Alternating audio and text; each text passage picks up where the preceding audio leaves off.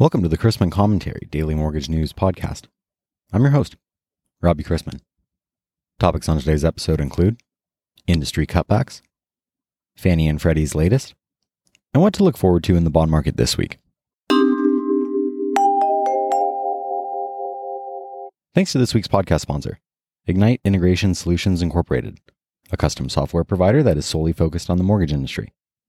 Ignite has created industry leading LOS core integrations in addition to a library of Encompass based tools and plugins and custom API development with their team of 100% onshore developers. Ignite supports both mortgage lenders and vendors as clients and partners.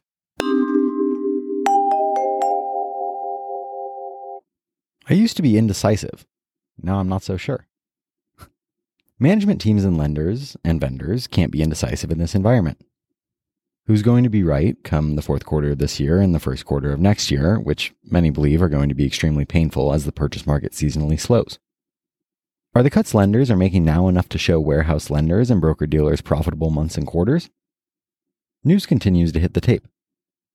As mentioned in the weekend commentary, last week we had the FGMC big layoffs and closure of its correspondent wholesale divisions entirely. That said, true or not, what makes headlines these days should be lenders and vendors who aren't laying people off rather than those that are. How about lenders, servicers, and asset holders watching the Florida or the plywood states homeowners insurance nightmare? Fed National Insurance has said it will cancel 68,200 homeowner insurance policies in Florida at the end of June. Just the latest insurer to retreat from God's waiting room, where we've seen powerful storms and pervasive fraud. Don't forget that on June 14th, Fannie Mae and Freddie Mac, the enterprises, both announced an upfront fee for the guarantee each enterprise provides covering the collateral of the other enterprise and commingled securities effective July 1st. The enterprises instituted this fee to accommodate the increased capital requirements associated with this activity, as proposed and finalized in the 2020 Enterprise Regulatory Capital Framework. The Urban Institute was quick to point out that, quote, Although the fee makes sense given the capital charge, it may pose some risk to the UMBS market over the long term. By eliminating the fungibility of the GSE's commingled securities, investors may begin to pay more for Fannie Mae's security, again forcing Freddie Mac to pay lenders a premium to make up for the weaker investor demand for their security.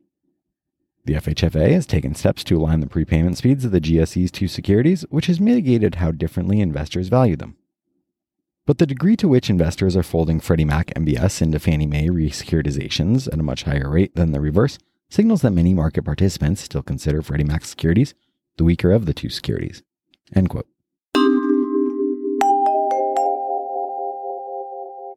We saw a bit of a rally in the bond market last week, which closed with a reassuring reading on inflation, a decrease in five year inflation expectations to 3.1% from 3.3%, and comments from the Fed's James Bullard, who suggested recession fears are overbaked. Traders are now attempting to price out any Fed actions on rates beyond the December meeting, but are still struggling with the question of what comes next if an economic downturn takes hold. Expectations are still a lock for a 75 basis point hike at the next meeting. Friday included an above consensus new home sales report for May, while the final reading of the University of Michigan Consumer Sentiment Survey for June dipped to a fresh record low. New home sales rose 10.7% month over month to a seasonally adjusted annual pace of 696,000 units, though that figure is still down over 5% on a year over year basis.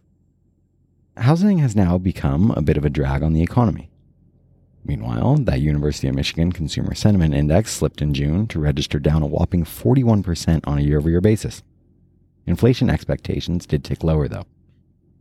This week brings the halfway mark for the year, including quarter and month end on Thursday, with Friday seeing an early close ahead of Independence Day next week. The U.S. Treasury will conduct its month end coupon auctions for $133 billion, and we have a full slate of scheduled economic releases. Fed speak is on the lighter side. The Fed Chair Powell will participate in an ECB forum discussion with ECB's Lagarde and Bank of England's Bailey on Wednesday. The week's calendar kicks off with durable goods orders for May, followed by pending home sales index for May as well. This afternoon brings Dallas Fed manufacturing and a Treasury auction of $46 billion two year notes and $47 billion five year notes. The New York Fed desk will purchase up to $719 million of UMBS 34.5% and 5% before releasing a new schedule tomorrow afternoon that covers the June 29th to July 14th period, which is expected to total $6.8 billion. We begin the week with agency MBS prices worse in eighth, and the 10 year yielding 3.17 after closing last week at 3.13%. Let's wrap up with a joke and some housekeeping. Troy M. from Denver asks, What do you call someone who mails out mortgage statements? Post Malone.